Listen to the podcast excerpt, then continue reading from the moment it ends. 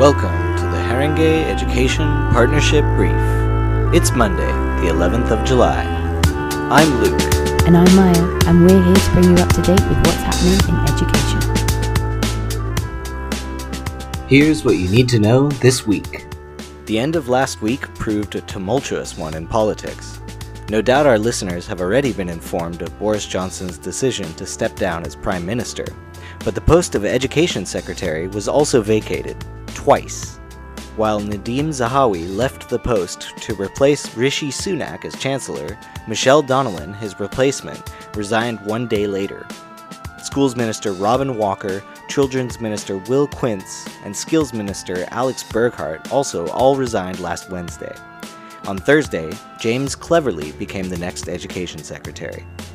Fears have once again arisen that the supply of trainee teachers in parts of the country could be disrupted by teacher training provider deserts. Only about a third of teacher training providers that applied were successful in the first round of the re-accreditation process. James Noble Rogers, Executive Director of the University's Council for the Education of Teachers, said he was extremely worried about the implications of the market review for teacher supply and the continued involvement of the universities in ITE. MI5 has warned that the Chinese Communist Party is targeting intellectual property across the West. 50 Chinese students in the past three years have been forced to leave the UK after Britain tightened its procedures to prevent theft of academic research and other sensitive information. Ken McCallum, Director General of MI5, said that Western universities were a particular focus of Chinese state activity, and that efforts against this activity had been redoubled.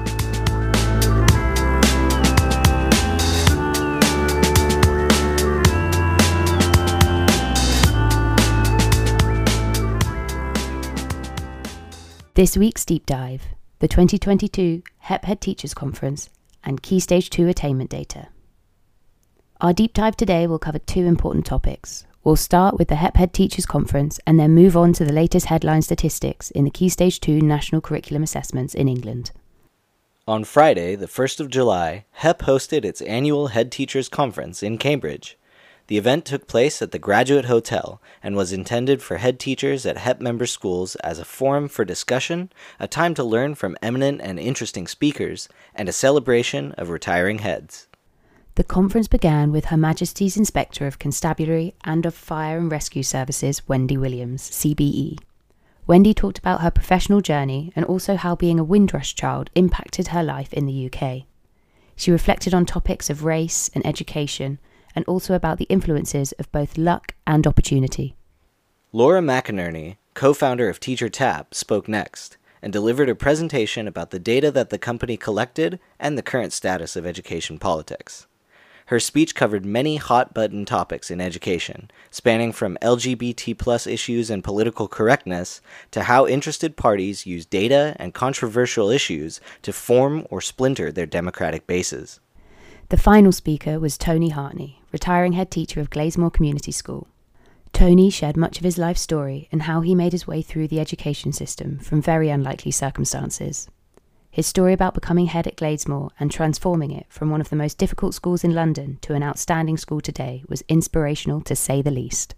Finally, HEP took a moment to recognize the retiring head teachers with Heads Hits, a few of the head teacher's favorite songs with accompanying personalized stories from Tony Hartney, Parveen Dougal, and Sue Moss.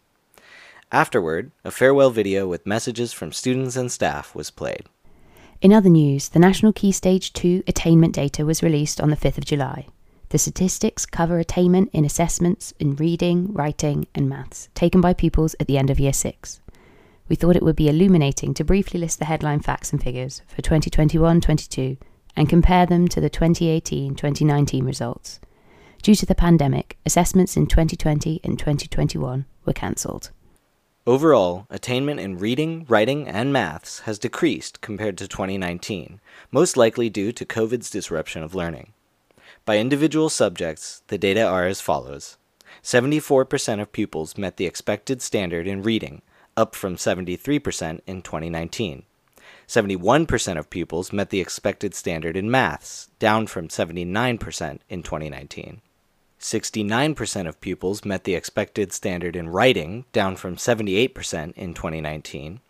72% of pupils met the expected standard in grammar, punctuation, and spelling, down from 78% in 2019. 79% of pupils met the expected standard in science, down from 83% in 2019. HEP will be taking a closer look at data for our schools in Haringey and Enfield, so look out for upcoming blog posts on the subject.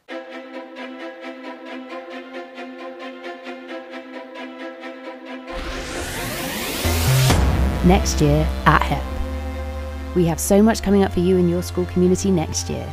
The first edition of our CPD program is available to download from our website.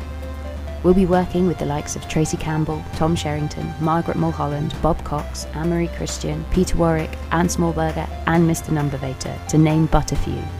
All sessions will be available to book on the HEP Booking Hub in August.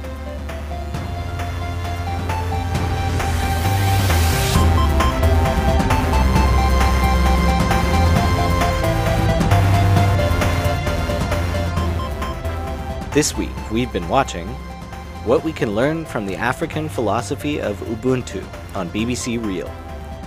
The concept emphasizes the significance of community and teaches that a person is a person through others. This week, we've been reading Pathways to Purpose A Maze Ed Learning Environment by Kim Carter on Education Reimagined. Kim is a founding member of the Amaze Ed and Education Director of QED Foundation. In this article, Kim delves into the unique approach of AmazeEd on developing learner centered structures and systems for living meaningful lives of learning. This week, we've been listening to How Looking Back Can Help Us Move Forward in Fighting Climate Change on the Research for the Real World podcast from IOE Insights. In this podcast, we hear about how UCL aims to support students, their parents, and teachers in understanding the climate crisis through the curriculum and where history education fits in learning about these issues.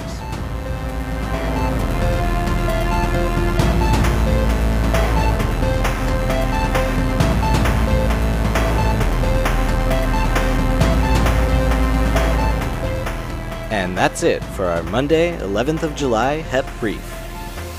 If you enjoyed this episode, please leave us a review, share on social media, and subscribe wherever you get your podcasts.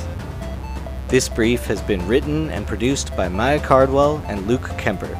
Music by Shane Ivers. We'll see you next week.